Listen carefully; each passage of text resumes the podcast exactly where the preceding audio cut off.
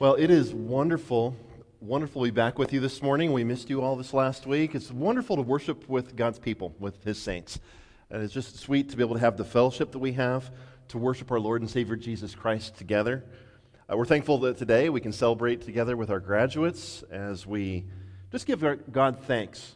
As we give our God thanks for what He has done in their lives and, and give God thanks as they move into this next season uh, of their lives.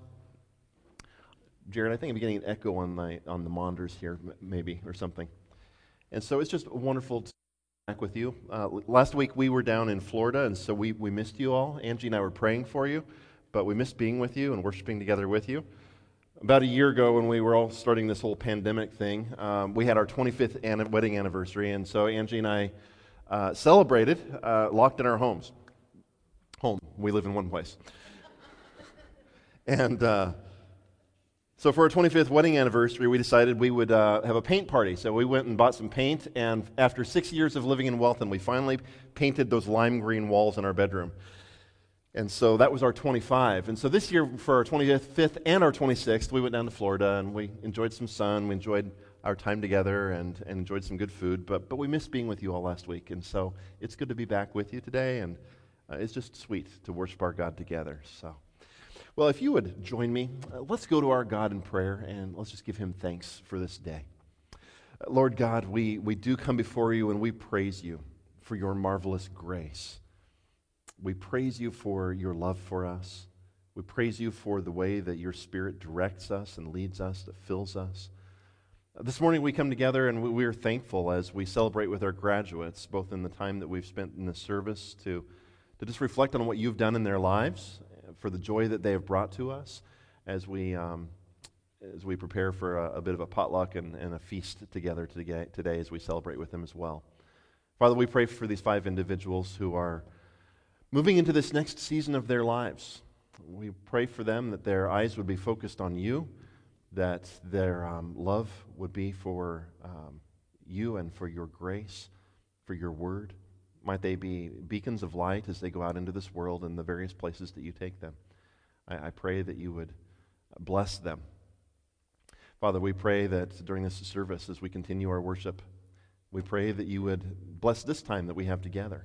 We pray that you would bless this time in your word and that you would teach us and fill us as we take these principles that we find here and as we live them out and walk in obedience to you.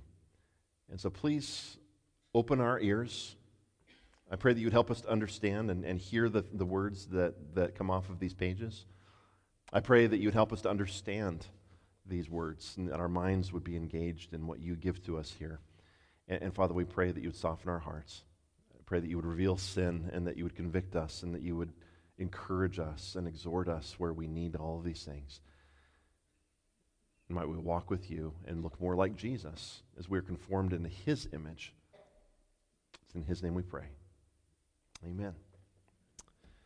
Well, you know, a couple of weeks ago, I began by telling you that I was going to preach a sermon that was full of, of bad news. And, and it was.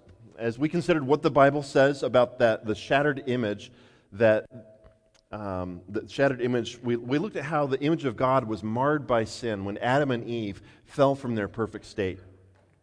We considered how mankind has been at war with God ever since, and by nature and by choice, every single one of us, we have inherited uh, this sin nature because the entire human race is totally depraved, and Adam's sin has been imputed to each one of us. Furthermore, we, we, because each one and every single one of us is completely unable to save ourselves, we are completely unable to change our condition as we live in sin.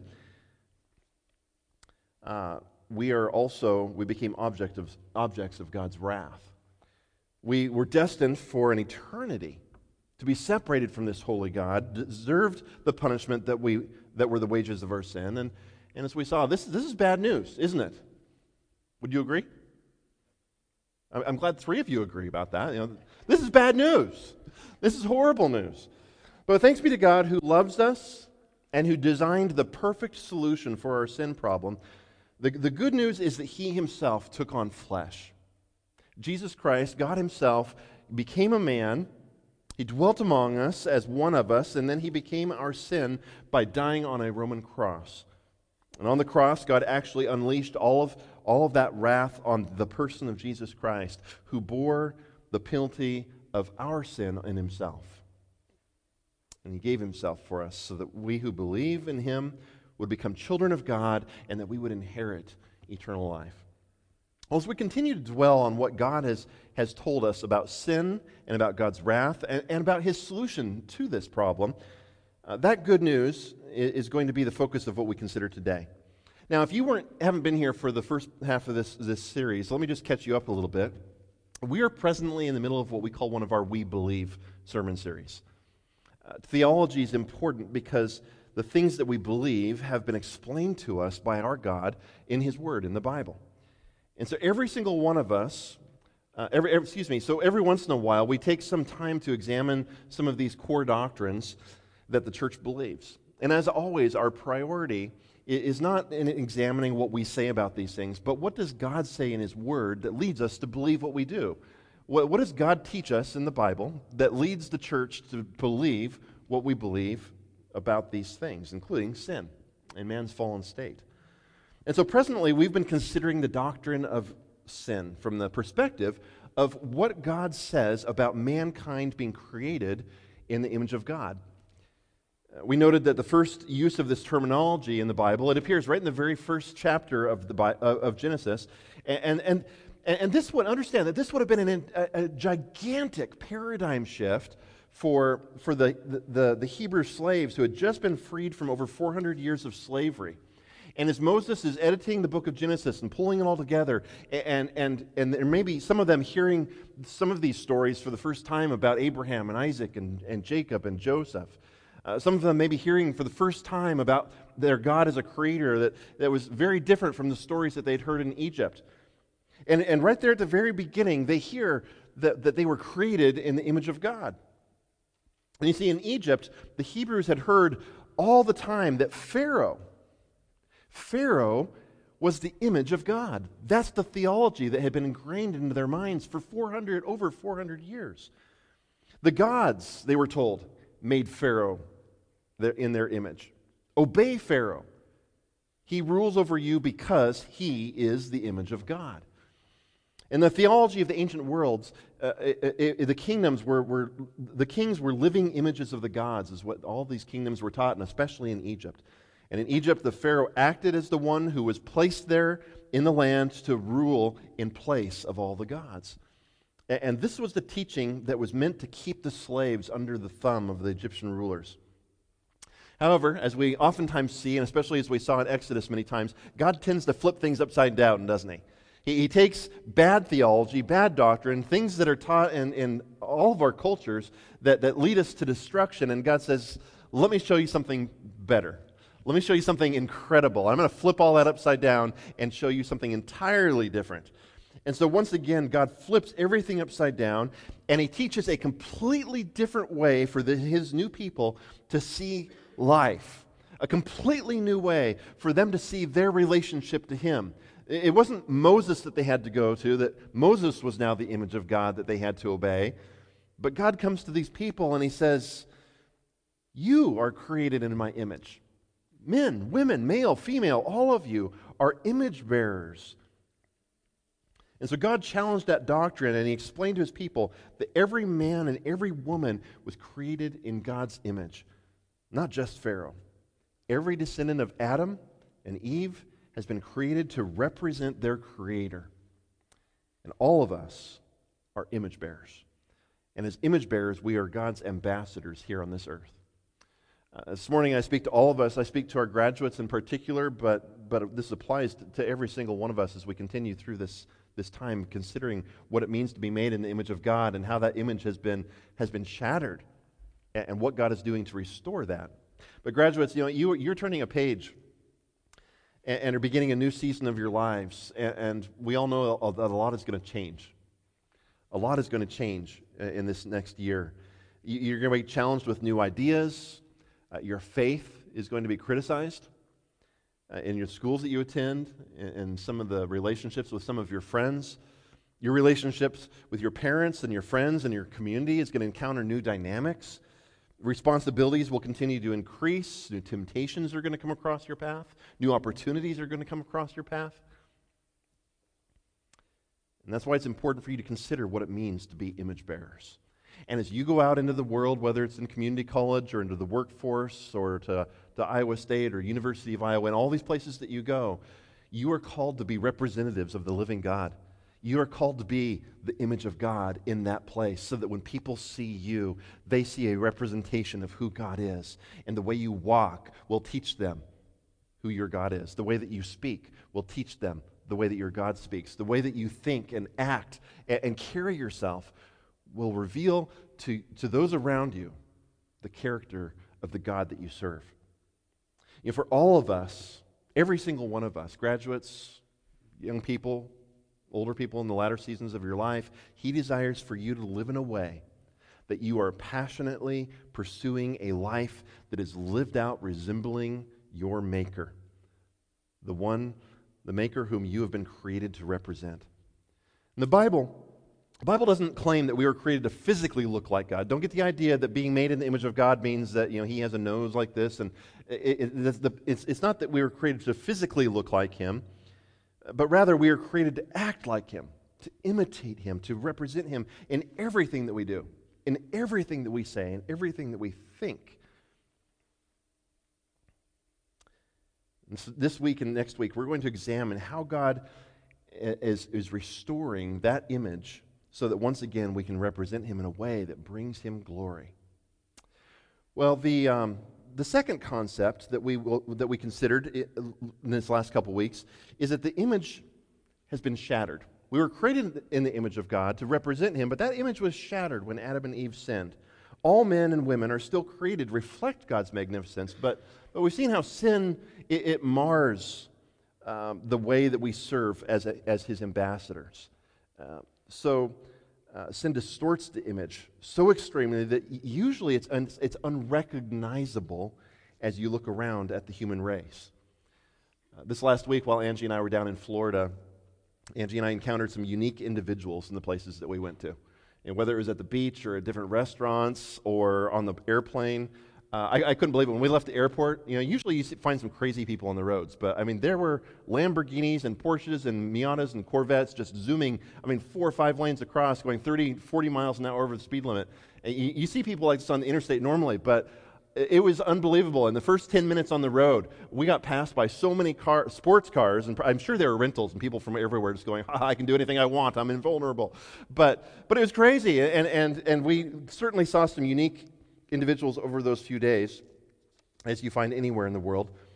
Uh, and yet, God commands us in Scripture that we are not to slander or revile other human beings because they also are made in the image of God. So, Angie and I continued to um, look at one another as we encountered various people and we said, They're made in the image of God. They are made in the image of God. And, and we, we learned to smile as we watched some interesting things take place. But uh, on our return flight, the people that were sitting next to us, um, uh, it, was, it was really crazy situation. They were, they were just stirring up strife. Uh, from the time they got on the plane, they sat in seats that, intentionally that were not theirs because they wanted to sit together, but obviously didn't get there, get there in time. Um, and so they're stirring up strife. People are in the wrong seats. They're bossing one another around. They're telling people where to go, and, and flight attendants are trying to intervene, and, and uh, they're muttering racist comments about one another and the people in front of them uh, completely disregarding the rules of the plane. Got to the point that, the flight attendant got on the PA and, and sternly uh, told, told one individual, well, told everybody, but they were pointing, pointing at, a couple individuals, that they needed to sit down. And, and they um, firmly warned, please respect the authority of your pilot. I've never heard that on a plane before, but, but uh, got serious. And uh, sit down. And so, you know, some of it was so ridiculous that I found myself just holding back laughter as, as I'm watching some of the weird things that people were doing, uh, putting um, the, the, the alcohol wipes in, inside their mask, and just, just the, the weird things that, the people, that people do. Um, but some of it was so ridiculous that I just had to turn away to the, to the window and just, I just started laughing, and Angie was laughing with me. And we, we looked at one another and we said, They're made in the image of God. they are made in God's image. And though that image might be marred and, and people can be really weird uh, and sinful, um, that image has been shattered. But the image still remains. It, it, still remains. Sin distorts the way that we represent our Creator, and it distorts our, our worship, but that image remains in all human beings. And, uh, you know, it's so distorted that in Romans, the book of Romans, chapter 1, tells us this regarding the futile way of thinking of those who suppress the truth. Chapter 1, verse 22.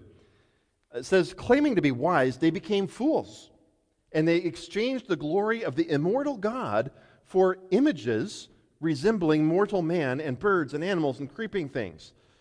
And this is completely bonkers. I mean, listen to this. What, what, listen to what Paul tells us. The word for idol, if you've ever heard of an idol, those little stone figurines people put on their mantle places and they worship those things, the word for idol is the same word in the Hebrew and Greek, I believe, for image. The same word that God uses regarding you being created in the image of God is the same word that, that is used of those people creating stone figurines that are idols, images, images that they worshiped. And so God commanded the Hebrew people early on, and He says, You are not to make any images and, and, and are not to worship or serve them. And one of the reasons that God gave this command and forbid them from making such things, because God had already made an image. God had already made an image of himself that was specifically designed for them to be a representation of him. Not a physical representation of what he looks like, but physical representatives that live here on this earth and serve him and represent who he is, the God of the universe. God already made the image, us. And so he says, I don't want you making other images because you're not going to be able to make something that can represent me. But you see, sin is so backwards that mankind has created images, idols, and, and, they worship them. Not only images that are made in our image, man's image, but, but images in the likeness of animals that were created to be ruled by mankind. This gets so crazy and so bizarre. If you go to the other end of the Bible, in Roman, uh, excuse me, Revelation 13, it tells us that one day things are going to become so bonkers, so backwards, that the people of the earth are going to make an image. Again, same word. They're going to make an image of the one that is called the Antichrist, and the people of the earth will worship this idol. And sin has shattered the image of God and our representation, the way that we represent our Creator. It's so distorted that it became, it became beyond recognition in our walk. But the good news is that God has a solution to that problem. God has a solution for restoring that image among mankind. And I'd like you to turn to three New Testament passages, starting with Colossians chapter 1, as we observe the perfect way in which God restores this image among men. First of all, we see that the image, uh, we, are going to see in these three passages that the image, the image of the, of the invisible God. We believe that it is only through God's saving work in Jesus Christ that we can be rescued, reconciled, and renewed. And the author of the book of Colossians states it in this way in chapter 1, verse 13. He says, He has delivered us, God, God has delivered us from the domain of darkness and transferred us to the kingdom of His beloved Son, in whom we have redemption, the forgiveness of sins. Later this month, we're going to be, be, begin a journey through the Epistle of Colossians that will take us through the summer. But, so I'm not going to spend too much time on the details here in this passage today. But, but having made this incredible statement about Jesus, who has redeemed us, who has rescued us from, from the, the kingdom that we once served, where the image of God was no longer visible because, because of the darkness that we walked in. We couldn't see who he was. In verse 15, the Holy Spirit goes on to say this about Jesus He, Jesus, he is the image of the invisible God, the firstborn of all creation. And now don't, don't, don't fly past that statement because that, that right there is a game changer. Jesus is the image. It's the same word that we've been using about idols in the Old Testament, idols in the New Testament. It's the same word that's used of us being created in the image of God. And Paul uses that word right here. And he said, Jesus, he is the image of the invisible God. Scripture teaches us that God is a spirit and he doesn't have a physical body like we do. He's not made of flesh and blood, he is invisible. So, h- how do you know How do you get to know and to serve and, and to walk with a God who that you can't see? How do we do that? Philip asked that same question in John chapter 14. You remember Thomas asked Jesus where he's going and, and, and what the truth was and, and, and what, you know, we don't know the way. And, and Jesus responded in John 14, 6, I'm the way, Thomas. I'm the way. I am the truth. I am the life. No one comes to the Father except through me. And then Philip, he says to Jesus, he says, Lord, show us the Father. And, and it is enough for us. And, and I love Jesus' response. Jesus turns to him and says, Philip, Philip, have I, have I been with you so long and you still do not know me? Philip, whoever has seen me has seen the Father. We serve an invisible God, and we were created to represent him as those made in his image. But that image was shattered. But now Jesus has stepped into humanity, and he has become the image. The with, with all capital letters underlined, circled, italicized, and in bold. Jesus is the image of the invisible God. And if you want to know what God is like, if you want to know what it's like to be the image and image of, of the invisible God, Jesus is the perfect ambassador. Now listen to what God says about him. Verse 16, he goes on and says, For by him all things were created, in heaven and on earth, visible and invisible, whether thrones or dominions or rulers or authorities, all things were created through him and for him. And he is before all things, and in him all things hold together. In other words, Paul here reminds us that Jesus is the creator himself. Jesus, the Son of God, the, the one who stepped into human form, that, that took on flesh and lived among us, this same Jesus is the same creator who made all things. If something was made, it was Jesus that did it. But now, that very same creator who continues to hold it all together, because not only did he create it, but he, he sustains it and makes sure that it doesn't blow up and just implode. We wouldn't want that this Sunday morning. You know, our graduates are just barely getting out of high school. We don't want anybody imploding today. Jesus is holding all of us together and has from the beginning of time. This same Jesus now becomes part of the creation, and he dwells with us. And he is the head of the body in verse 18, the church. He is the beginning, the firstborn from the dead, that in everything he might be preeminent. We'll talk a lot about what that means as we come to the book of Colossians. But for in him, for in him all the fullness of God was pleased to dwell, and through him to reconcile to himself all things, whether on earth or in heaven, making peace by the blood of his cross. And so it's laid out for us that, that God has a perfect plan God wants to redeem sinful humanity, and, and in our sinfulness, in our, in, with this shattered, marred image, God wants to restore that in us. And in his perfect plan to redeem sinful humanity and to restore the image of God in man, God started it all with the Creator stepping into our creation. And Jesus is the perfect representative of God, first of all, because he is God. Last week, Angie and I, uh, one of the stops we made down in Florida,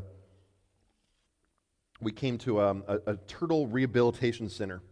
Uh, it, was, it, was, pretty cool, actually. There's, there's all these turtles that they find on the beach or floating out in the ocean that can't dive. They just have problems. We even saw one getting a breathing treatment uh, and had a big tube over its head. It looked miserable. But um, they're helping these turtles get better. And, and the, the place that we were at um, near Juno Beach was one of the prime nesting grounds where sea turtles make their way uh, in, in, during this season. And they, they go into the warm sand, they lay their eggs. And so we went in to see some of these giant turtles. And, and they were big. Some of them were, what, six feet, six feet long? There's a couple of them that were just, just gargantuan. Um, but in the main lobby, we took notice uh, up above as we were looking at all the different displays. Uh, Angie looked up and she's, she's saying, Wow, is that real?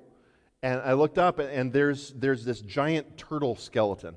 Uh, I looked it up, it's an Archelon and, and it hung from the, the ceiling. It had to have been 15, 20 feet long, and, and it was a magnificent specimen of, of an extinct dinosaur turtle. And we, so we discussed whether this was a real fossil, was this the real thing, or was this, an, uh, was this a, a replica uh, of the original?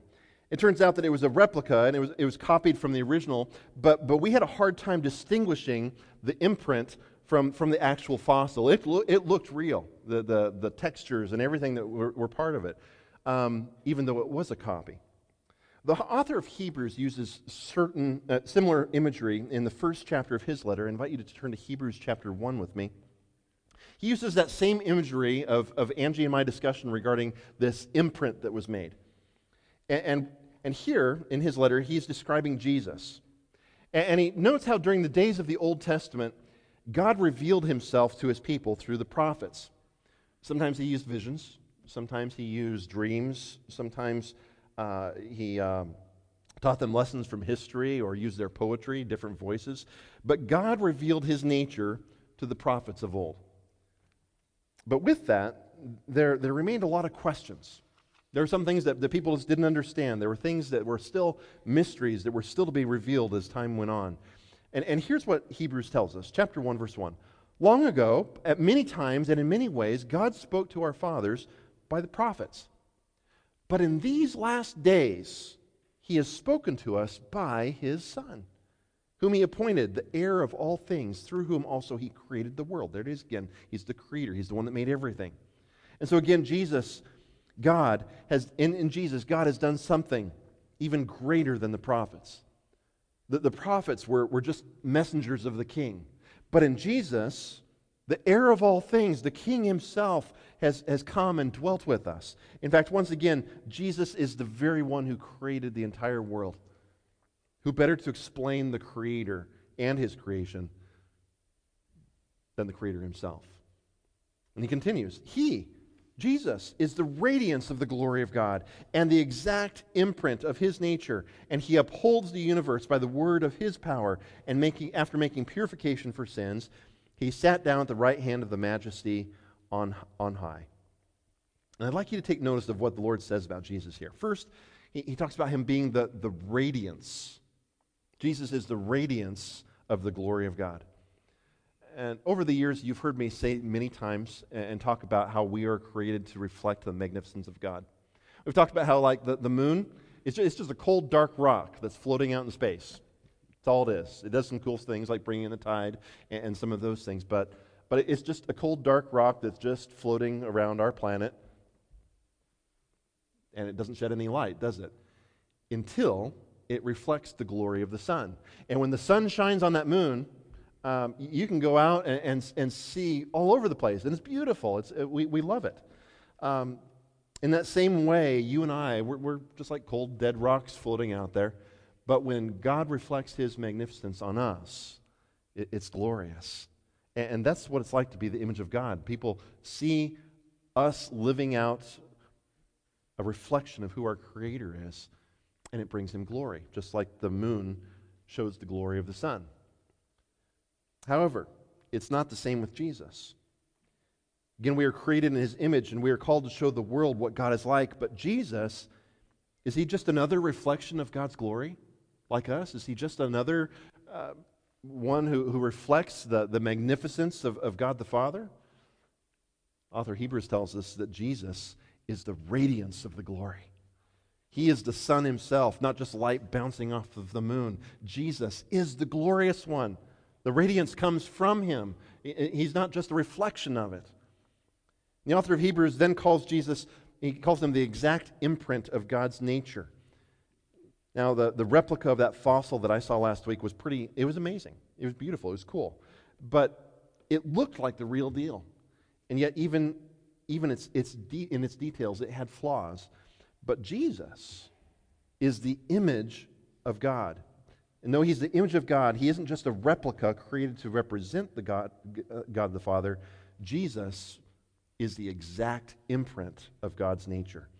If you want to know exactly what God is like, if you want to know exactly uh, how God thinks about us and what he says about himself, if you want to know God, then follow Jesus. Again, he is the image of the invisible God, underlined with all caps bold, italicized. Don't forget to circle it. Jesus is the image of God. And Our Creator has called us to live as that image of, as the image of God. And if you want to understand what it means to perfectly represent Him, then you need to look no further than Jesus Himself, because He is God's radiance. He is the exact imprint of God's nature. He is God Himself, and He upholds the universe. And furthermore, He made purification for our sins, and He completed the solution for our sin problem. He says, It's finished. And now He sits at the Father's right hand. The third passage that I'd like us to look at in Philippians chapter 2. And so if you turn with me to one last passage of Scripture as we consider Jesus as the image of the invisible God. Doesn't use that word here in this passage, but the concepts are, are important. Philippians chapter 2, I'm going to read the entire passage um, from verses 1 forward, 1 to, 1 to 11. He says, So if there's any encouragement in Christ, any comfort from love, any participation in the Spirit, any affection and sympathy, complete my joy by being of the same mind, having the same love, being in full accord and of one mind. Do nothing from selfish ambition or conceit, but in humility. Count, one another, count others more significant than yourselves. Let each of you look not only to his own interests, but also to the interests of others. Now, now that's a difficult one, isn't it? It's a difficult one because we tend to think pretty highly of ourselves. And we may not say it out loud, but just the way we approach life, the way that we do things, the way we go about everything on an ordinary, everyday basis, we usually think that we're pretty cool. And we treat ourselves that way. Um, we approach life with an, an entitled attitude. But, but God tells us to take on a different perspective altogether towards others. He says, I want you to do the math. I want you to consider, to count. I want you to do the math on, on your worth and on the worth of others. How significant are you? And how significant is your neighbor? How significant are you, and, and how significant is your wife? How significant are you, and, and how significant is that person that just drives you crazy at work? And then I want you to consider what ways you would demonstrate that value of what you calculated. And, and, and he says, count. I want you to count other people as more significant than yourself. That's hard because usually we hold ourselves pretty high esteem by the way that we take care of our own needs, by the way we take care of our own wants. You don't get up in the morning and go, hmm, how can I take care of myself today? We just do it automatically. You feed yourself. Why? Because you value yourself. You think you're pretty significant, and so you take care of your basic needs. You go beyond that, you take care of your wants. And, and that's not bad, but God says, I want you to consider others and tr- consider them and count them more significant than yourself. And of course, if anyone should think pretty highly of himself, who should think highly of themselves? it would be Jesus. I mean, here is the perfect image of God. This is the one who came and he dwelt among us, and he showed us perfectly what it means to live in the image of God, to live a perfect life without sin. He's the creator, he's our sustainer, he's our redeemer. He is better than all the others. He is holy, he's pure, he's perfect. And so, how, how did this one, who is the perfect image of God, the exact imprint of God's nature, how did he count himself?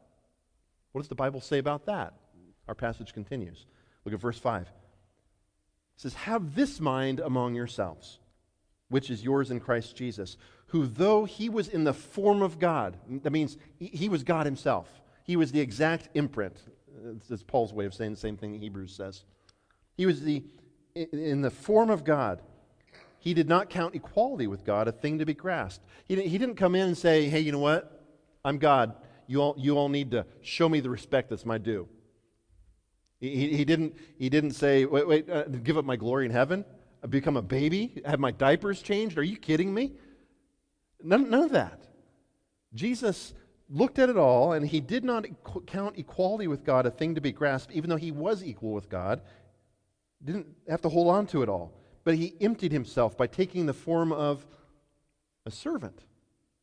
That imprint that we're talking about. Jesus is the perfect imprint of God the Father. You want to know who God is? Look at Jesus. But what form did he take? What imprint did he put on himself? A servant? A servant? He took on the form of a servant, being born in the likeness of men. And being found in human form, he humbled himself by becoming obedient to the point of death, even death on a cross. Therefore, God has highly exalted him and bestowed on him the name that is above every name, so that the name of Jesus every knee should bow in heaven and on earth and under the earth, and every tongue confess that Jesus Christ is Lord, the glory to the glory of God the Father. And what an upside down way of living life. That's not how we think of doing things, is it? Consider others more significant than myself. Serve others, become a servant. Represent God by humbling yourself we are heirs of God's kingdom. So, normal mentality says, Give me what's due. I'm, I'm an heir of the kingdom of God. I'm a co heir with Jesus Christ. You need to respect me. But Jesus says, No, that's not how my heirs live out. They serve, they humble themselves. I like how John Piper summed this up in this concept. He said, Where, where does that, that other oriented commitment come from? Verse 3 says, In humility, count others more significant than yourselves. It, it comes from humility, literally, lowliness. This is the great opposite of a sense of entitlement. Humility is the opposite of you owe me. Why? Why do Christians walk through life feeling a humble sense that we owe service to people rather than them owing us? And the answer is that Christ loved us and died for us and forgave us and accepted us and justified us and gave us eternal life and made us heirs of the world when he owed us nothing. He treated us as worthy of his service when we were not worthy of his service. He took thought not only for his own interests, but for ours. He counted us as greater than himself. Did you catch that? Jesus counted you as greater than himself. That's how he treated you. Who is greater, he said? One who reclines at table or one who serves? Is it not the one who reclines at table? But I am among you as the one who serves. The God of the universe stepped into human flesh and he dwelt among us. Greatness, from our perspective, would have meant that, that at his arrival, his arrival should have been announced.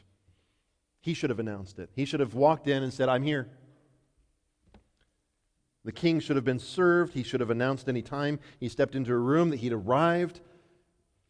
Show your allegiance, show your respect, show your gratitude. But instead, he showed us greatness by seeking and by serving the lost. And this is the example that we are called to follow. Before we conclude, allow me to give you just a taste of where we're going to go with this next week.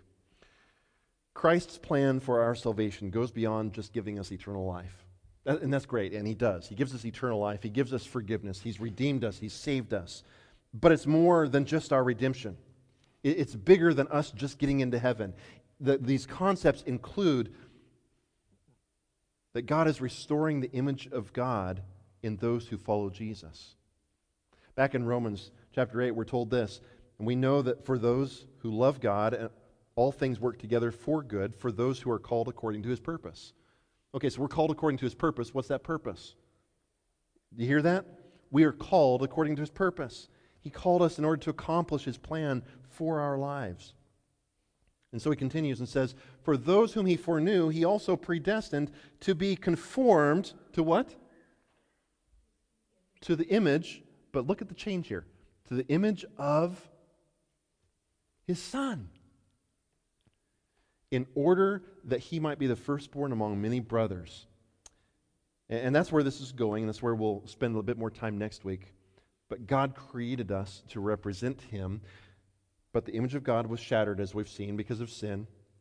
Jesus, the perfect image of the invisible God, has redeemed us and has perfectly revealed God, our Creator, but now, he is in the process of conforming us to the image of Jesus. If we are to be image bearers, then we will do so most effectively when we are being conformed to the image of his Son, Jesus Christ. We walk as he walked. We serve in the same way that he served. We talk as he would talk. We think as he would think.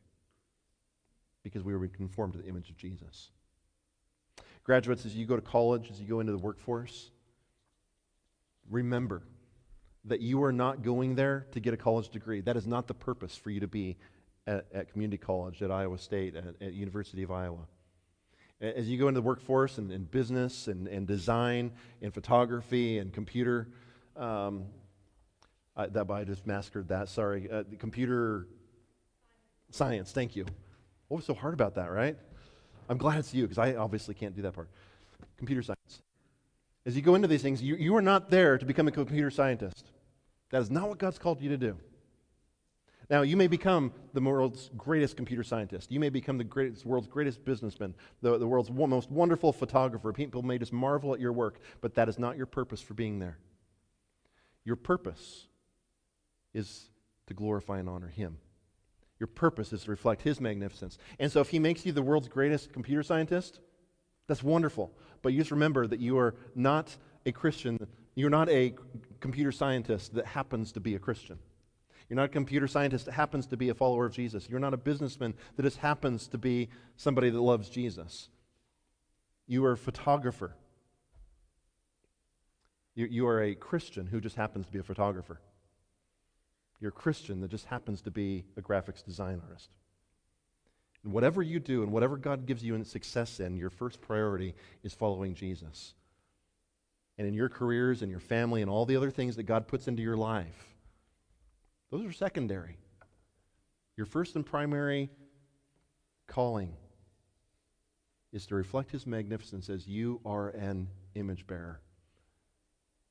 And He will give you great success in those things uh, as, as, you walk, as you walk in his, in his ways but your success needs to be defined by honoring Him.